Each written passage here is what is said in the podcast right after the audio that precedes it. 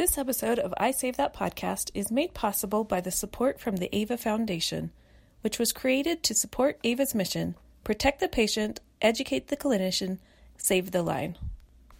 The AVA Foundation serves clinicians interested in vascular access, students of healthcare professions, as well as patients and their families through funding, vascular access innovation, research, and education. For more information, visit www.avafoundationinfo.org.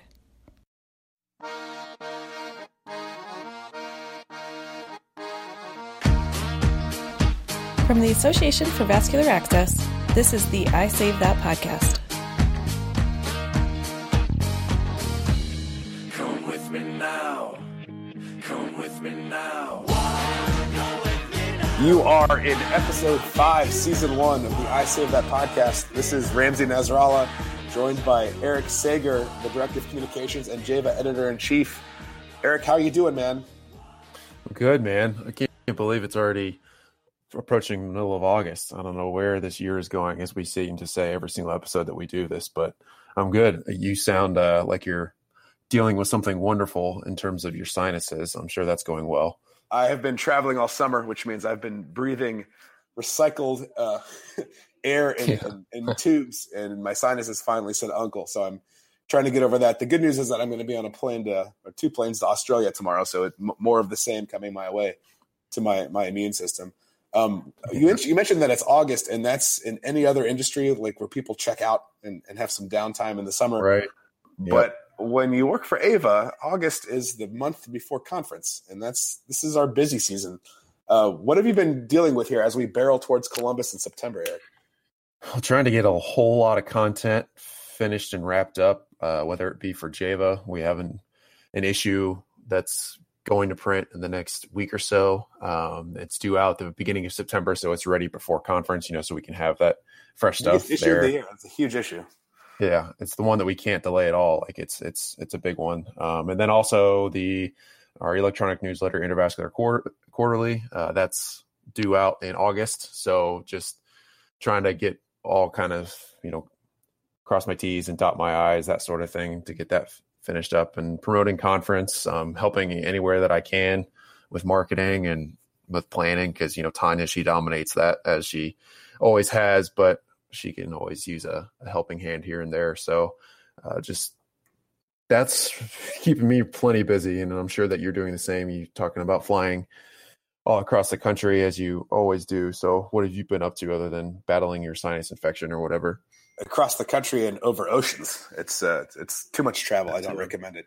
Um, when as we approach uh, conference, I get a lot more calls from industry partners and potential industry partners. So uh, Mhm. I just found out this morning there's a there's a company that's just in its inception in Ireland that's going to be at conference. That uh, I met with them in Denmark at WoCoVA, and they have created a novel new catheter securement device, and it's very difficult to describe on a podcast. But they're going to be at Ava. They're doing two focus groups. Um, they're going to be showing concepts and prototypes to our attendees, and I, I, I assure you, it's not like nothing that that they've ever seen before.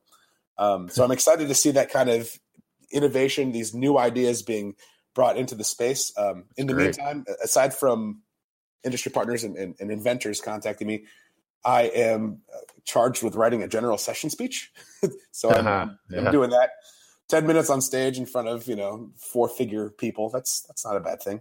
Um, I'm also Right. writing an article for Medline about upgrading patient healthcare literacy and standardizing patient treatment expectations, and that ties both into my general session speech as well as into the most exciting you know bedside initiative that Ava has ever undertaken that we're we're putting a bow on now. So uh, that, Plenty that- busy. Swamped.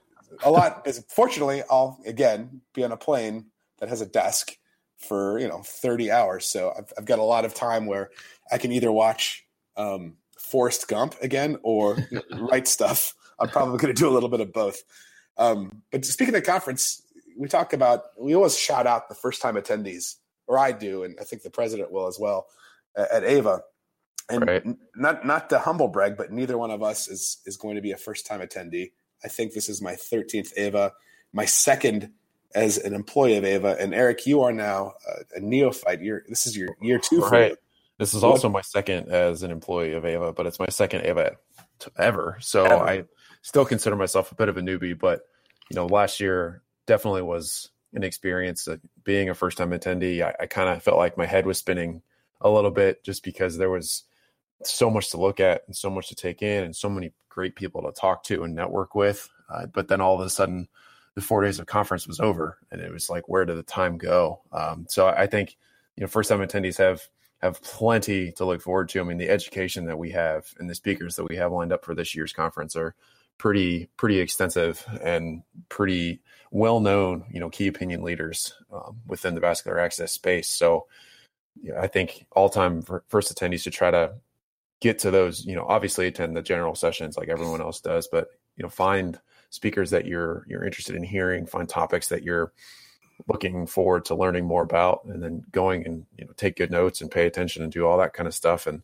even try to take some time and look at the posters that's one thing that i did not do enough last year that i hope to um, this year and just you know take the 10 or 15 or 30 minutes however long it takes to read the posters and, and take in that that great data and that conversation and think about how you can bring it back to your own facilities yeah, you it, it's hard to go to Ava and, and not leave feeling a lot smarter, um, which is a good oh, yeah.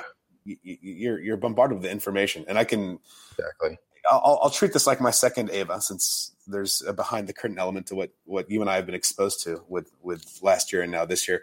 The level of content and presentation uh, is is so robust and scientific now. It's uh, I'm so proud of what they've put together. By the way, if you haven't registered for the Ava Scientific Meeting coming up in September in Columbus, you can go to avainfo.org slash annual and all that information is is there for you. If you have any questions for Eric and, and me and anyone at Ava that you would like to hear on this podcast, uh, either about the conference or about anything regarding vascular access or the organization, you can shoot an email to podcast at avainfo.org or just sneak into our mentions on social media, which will rattle those off at the end of the broadcast. Uh, but okay. when we return, we'll be talking to Ava Scientific Meeting Design Team Chairwoman Marsha Wise about what the to queen. expect in Columbus. You forgot the, the, queen. queen. Queen we'll be right Marsha. Back.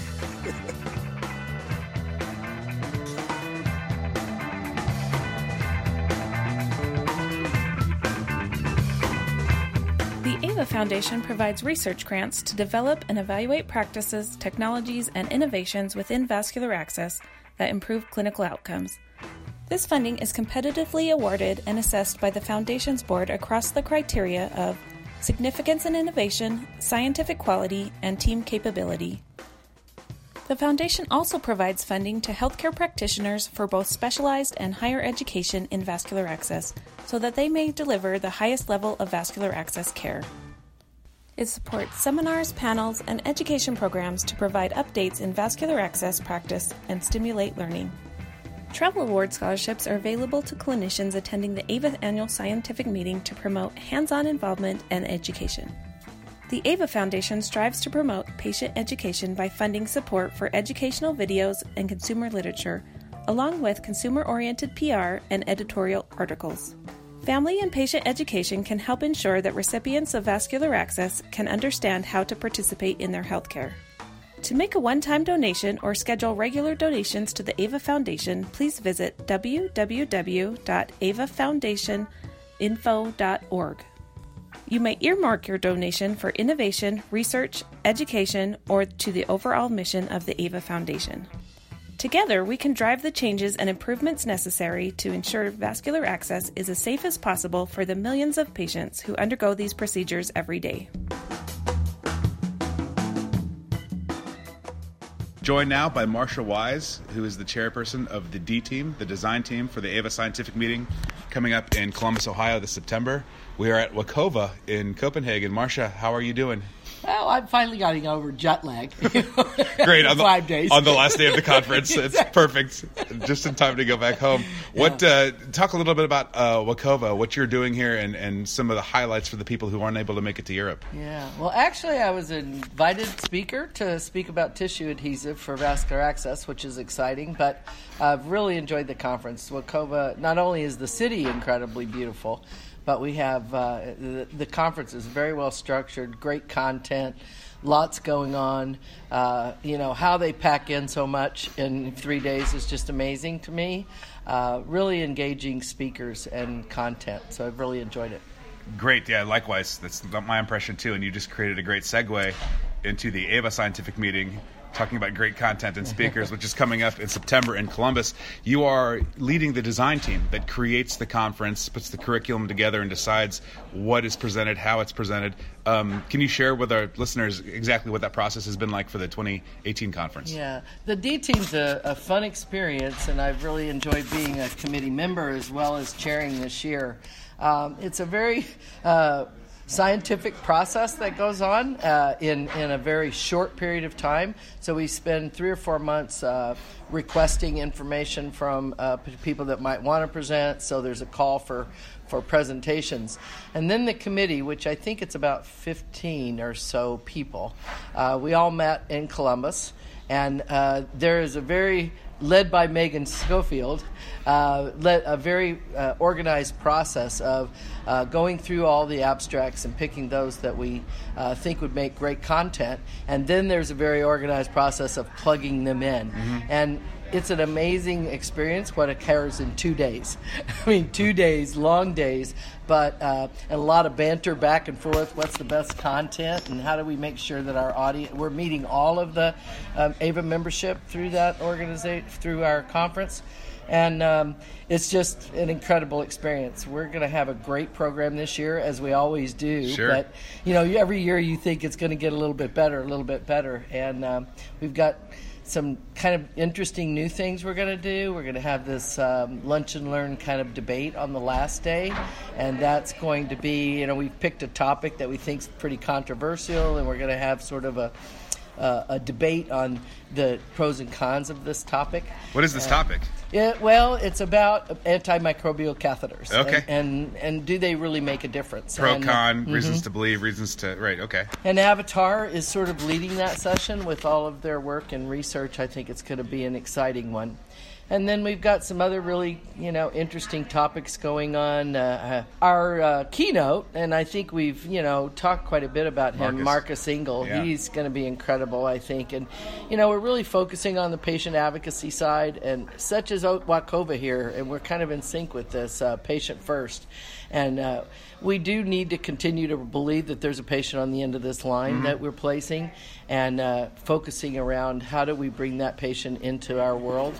And I think this is, he was a patient and he had, you know, some pretty bad things happen to him as a young man, and how he's going to share with us how, you know, patient care from his caregivers uh, got him through his ordeal Right. and the impact that that made.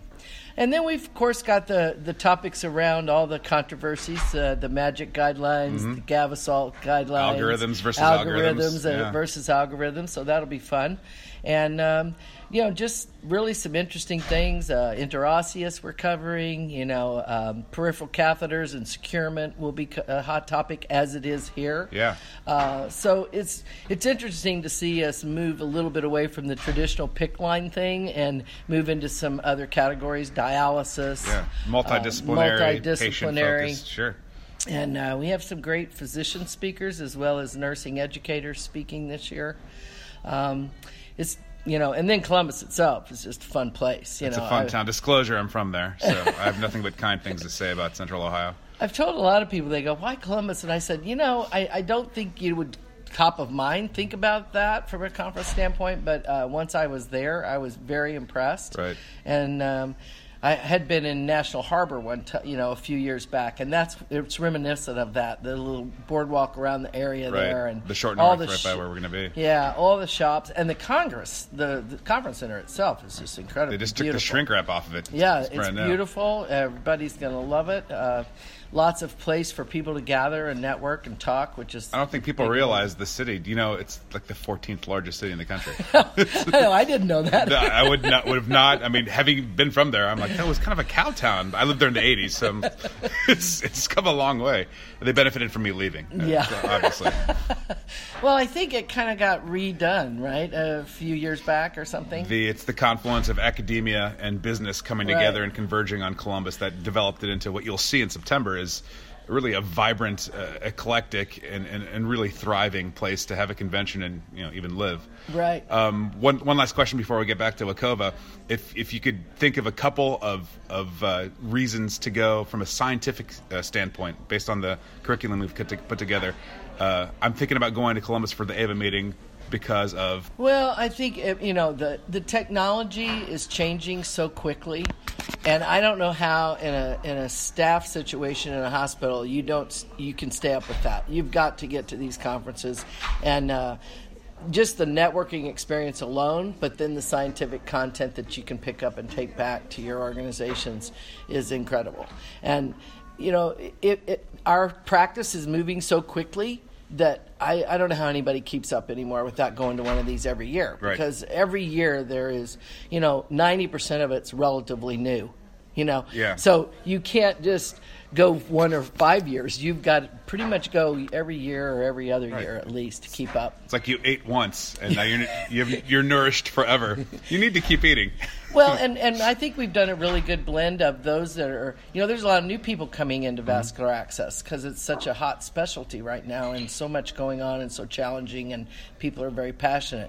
So, our challenge always on the D team is to have enough content for those advanced practitioners that have been doing this for a while. Right.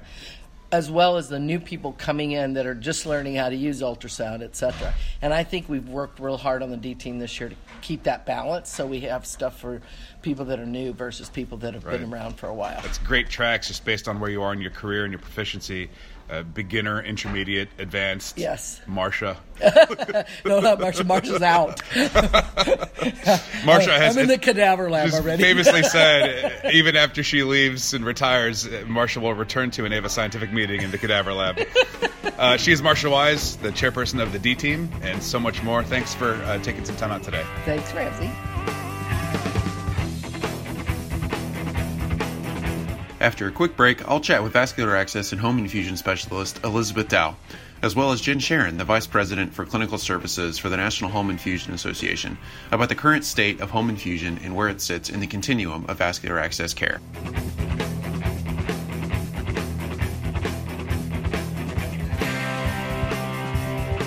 And it is my distinct honor to be joined uh, today by Beth Dow, uh, board certified vascular access and infusion specialist, as well as Jen Sharon, who is the uh, vice president for uh, clinical services at the National Home Infusion Association, uh, to chat a little bit about infusion and certification within that area of vascular access. So, how are you ladies doing today?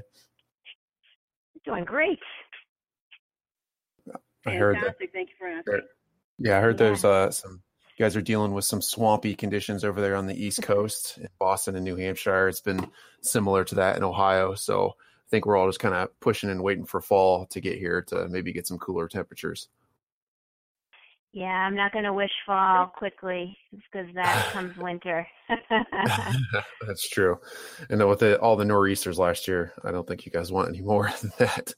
Um, so we could just uh, dive right in here. I know uh, you guys have done some great work uh, within both personally and then Jen, we we've had you on the podcast before to, to discuss the um, NHIA collaboration with Ava. So I know that you guys had some some main points and about with clinicians bearing the responsibility maybe to to maintain the practice standards and keep pace, you know, with best practice advances. Uh, Beth, you have any thoughts you, you want to dive into that and kick us off? Yes, thank you so much, Eric. I appreciate that. Um, I- I know that looking at where we're going as far as home infusion, it, it definitely is an umbrella that's opening up. And the uh, number of patients we have week to week, month to month, year to year is just exponentially growing. And I was talking with Jen earlier, and we were in agreement that there is a little bit of a gap here as far as um, practice standards and uh, clinical education goes for uh, clients who are receiving care at home and also clinicians who are providing care at home. It really is an area that, that can grow. And I think that right now, looking to the established areas, we, we've got primarily, we've got NHIA, thank you very much, Jen. We've also got um, AVA and we've got INS, and those are our three, you know, really big pillars that we have to look to. We've got ONS, but, you know, as far as the home care population goes, I, I don't see them being overly active currently, but, you know, maybe that will change. hopefully we can look at the, the three main ones that we have and kind of put together a little bit more um, of a patient-centric and home care clinician-centric group of education.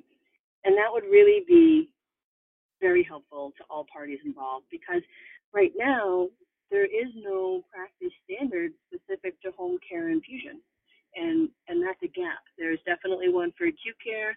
We look to you know people who are in acute care to trickle down into the subacute areas, but lots of times that doesn't necessarily really happen. And we also know that as um, we look to marketing and we look to financial flows and we look to industry for education quite quite frequently. That's where a lot of our education comes from.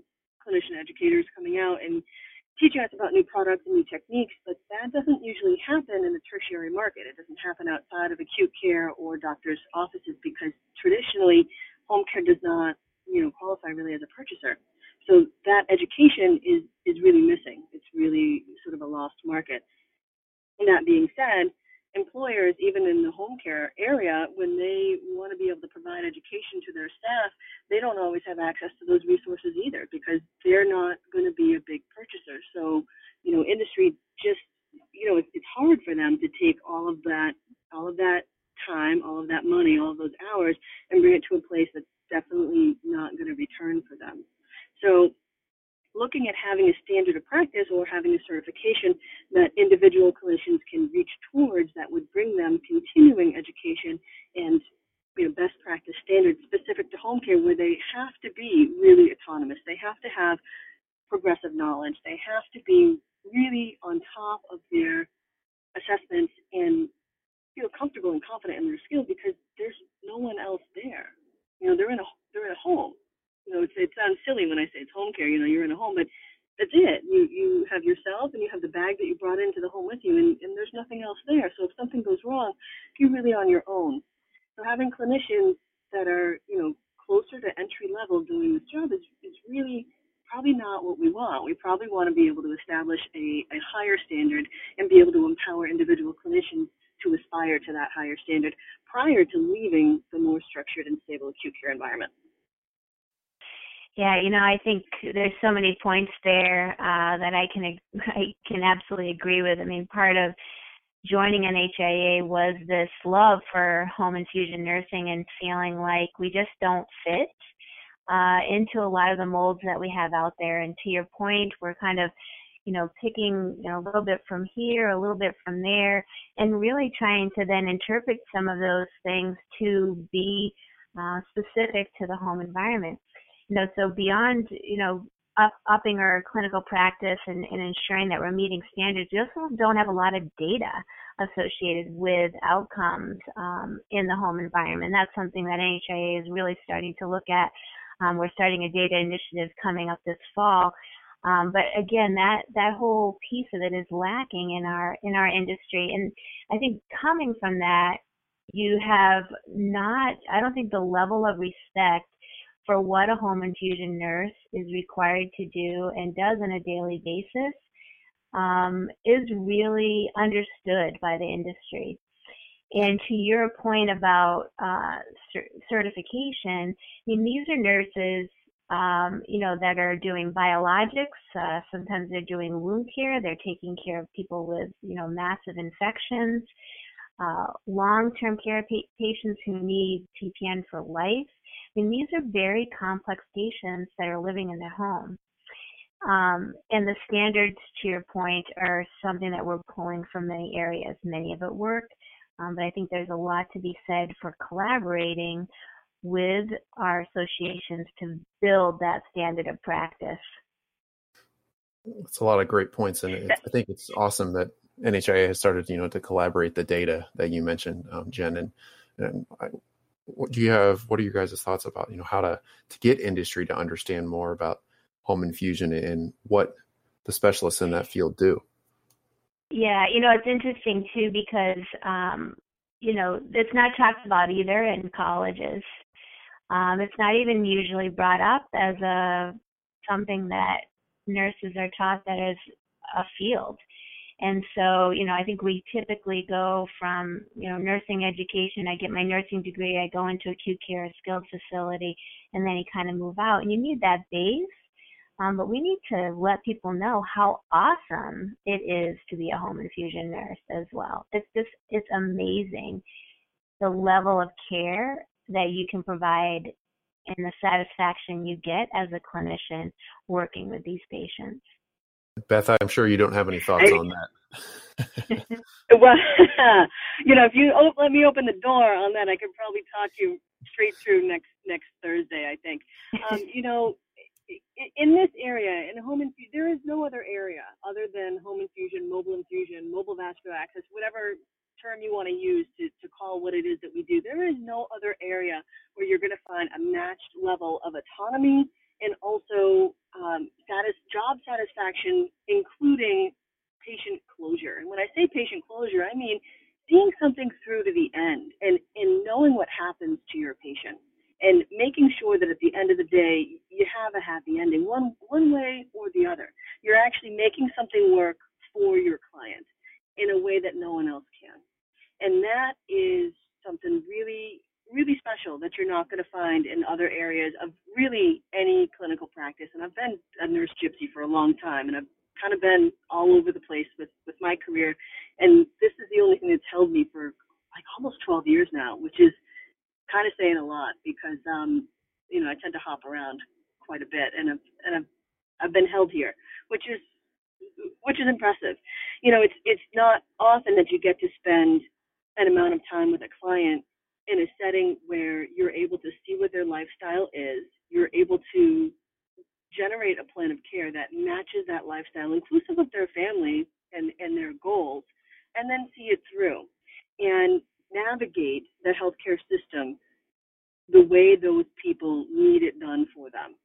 And to Jen's point, I mean, it's not just the infusion. You know, you, you've got people with massive gaping wounds and negative pressure. You've got people with massive sepsis. You've got all kinds of autonomic issues that we've got people with, you know, pemphigus and you've got people with dysreflexias and you've got all kinds of different stuff where you have to navigate those things in order to make that person's life livable for them.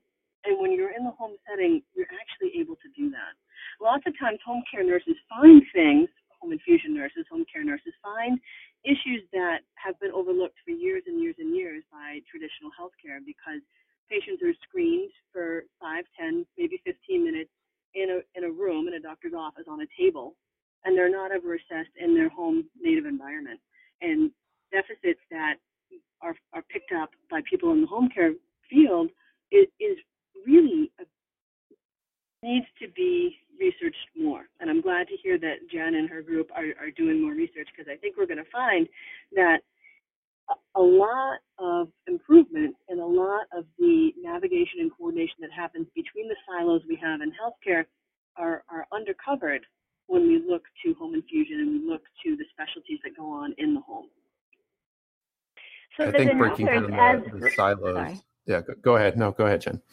No, I, there's another point I wanted to make up because uh, make, you know, Liz talked a lot about home care agencies and in uh, home infusion. So in our market, we've done some surveys to our members, and more than 50% of the nursing visits that are provided to home infusion patients are actually done by home health or visiting nurse agencies.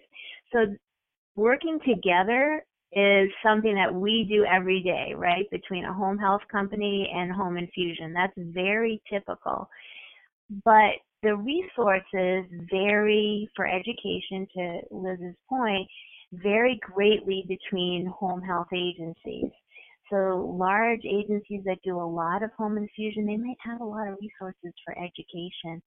But you do see a lot of, I would say, I think of it a little bit of dabbling in the home infusion market where you may only have one or two nurses that can do infusion. Um, and it's not really specialized. And I feel like that, again, is another area that AVA and NHIA could collaborate to develop some educational programming for those for that group. Um, that'll up the level of care that we're providing patients um, across the continuum in a in a really different way. And I think that's definitely something that should be on the table moving forward. And you know, we're starting the conversation right now. I think the collaboration between AVA and NHIA is a key component of that. Uh, you know, to break down the silos that that Beth mentioned before. And um, but on a more local level, you know, what are your guys' thoughts on sort of breaking down those barriers and you know instituting the clinical learning and growth and how that's best accomplished? You know, I, I really think it comes down to individual clinicians needing to have the autonomy and the self respect to be able to say, I need more education. If we really stop and think about it, the, the most basic part of, of what you're going to do with infusion is, is start a peripheral IV. That's pretty pretty basic. And culturally, nurses think of that as like kind of a blasé thing. Oh, no big deal. Go ahead, put that 22 in somebody. No, you know, make sure you wash your hands first. Sometimes we don't even use sterile technique when we do that, which should be, but sometimes we don't. That's considered very basic, very entry level, and we teach that to young nurses. But if we go and we look at other areas of healthcare, is there any other area where we would say, yeah, sure, go ahead. Why don't you try that endoscope? Nowhere else would we do that. Nowhere else would we say it would be entry level to invade that, that body system. And even though it's peripheral and it's on the outside, you're still going into some of the vascular system. Like that, that's a like viscous sepsis is huge, even with the peripheral IV. So it's it's something really that I think we need to stop and look at the way we teach and train all of our healthcare clinicians from the get-go, like just right from the word start, that, you know, if we're going to be intravascular at all, we're going to be into the vein at all, we really need to stop and think about what we're doing. And I really don't think it should be the type of thing that is entry level. I really think you should have somebody who has a, a little bit of a respect for what it is that they're doing and they understand what the repercussions are of doing something wrong. You know, Beth, I just want to make a couple comments on that. Personal responsibility for your own practice is huge. And and in thinking the things that we do in infusion as basic is a big mistake. Care and maintenance, just a central line dressing change that people think, uh, you know, I'm just, you know, I do this every day, and we're not as paying attention to what we're doing as we should we just had NHIA for the first time had a basic course um, for home infusion, and really all it was was information about dressing chain lab draws, peripheral insertions, preventing complications, and we had hands-on training where the nurses got to uh, practice doing a dressing change. And I can't tell you how many people said to me, oh gosh, I've done this a million times, you know, it's just so easy. And one clinician in particular is like, let's just do it. You're here, let's just do it. And what happened was she did the dressing change and did not cover the StatLock, leaving a wide open area oh, no. for contamination in the central line. And it's not because people are trying to do something wrong, it's because we're not paying attention to in our own practice and ensuring that we're meeting every guideline available. It it, it happens every single day. Every single day I see something like this that, that needs to be remediated. Not a day in my practice goes by where I don't see something where I have to correct that, educate the patient, and say, listen, if you see this, it's wrong. It needs to be done that way. You need an air occlusive dressing and explain what air occlusive is. You need, you know, going step by step and educating the patient as the patient is the clinician is really critical. And then going back and remediating that person who made the mistake. And it comes down to, you know, individual clinicians becoming kind of blasé in their practice. Yeah. And you know, when you start to get boring and work starts to become ho hum and here we go, gonna get on the donkey trail and go to work again, it, that's time to switch it's time to leave. It's time to find something else to do because you're you're not going to help anyone. You know, if you're if if you're taking for granted the work that you do and you're not excited about it and it's not interesting to you and you're not committed to it, you're not focused 100% on what it is that you're doing, then you shouldn't be doing it. You shouldn't be working on. It. Most definitely. Well, I really appreciate the time uh, for both of you. I think this has been a really constructive conversation and something that our members are and those that listen to this podcast are going to kind of stand out to them as far as like i need to do this i need to do more of this i need to educate myself i need to continue my you know getting these credits and, and consider certification in these areas so uh, they are beth dow and uh, Jen Sharon. And thank you, ladies, so much. I really appreciate it. Thank you. Thank you, Eric. Thanks, Jen.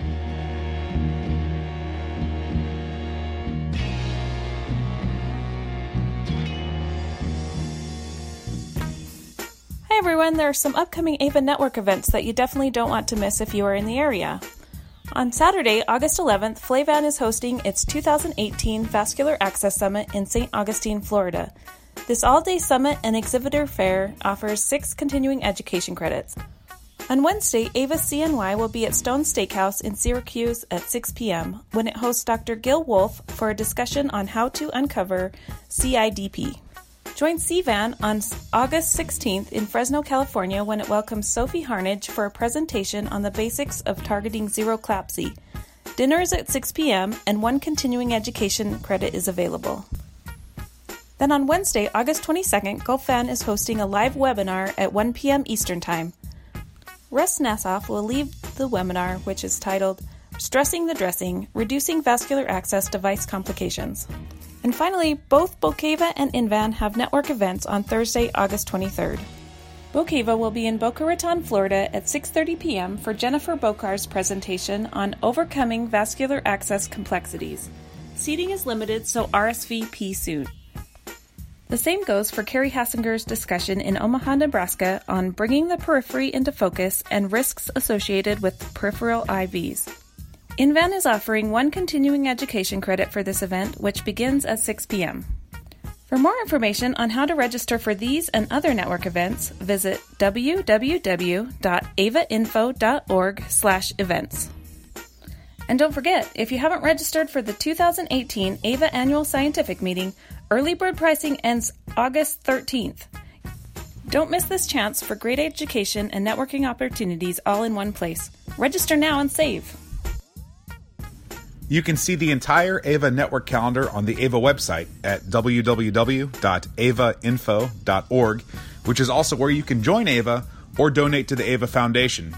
AVA is all over social media. You can follow the Association for Vascular Access on LinkedIn, Twitter, Facebook, Instagram, and Pinterest.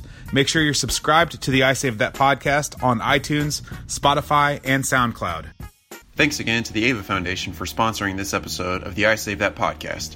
And thank you to our fabulous guests, Elizabeth Dow, Jen Sharon, and Marsha Wise. And as always, thanks to Dabney Coleman. The information discussed on the I Save That podcast is solely for informational purposes. You should personally seek the guidance of clinicians before making any decisions that affect your health or the health of your patients. Listeners of this podcast are advised to do their own due diligence when it comes to making vascular access decisions. Our goal is to inform and entertain the healthcare landscape while giving you a starting point for your discussions with your own clinicians and professional advisors. By listening to this podcast, you agree that the hosts, our guests, our sponsors, and the Association for Vascular Access are not responsible for the success or failure of your health, your career, or any decision you make related to any of the information that we have presented. The I Save That podcast contains segments of copyrighted music that was not specifically authorized to be used but is protected by federal law and the Fair Use Doctrine as cited in Section 107 of the U.S. Copyright Act. If you have any specific concerns about this video or our position on fair use defense, please contact us at podcast at avainfo.org. No part of this broadcast shall be reproduced, transmitted, or sold in whole or in part or in any form without prior written consent of the Association for Vascular Access.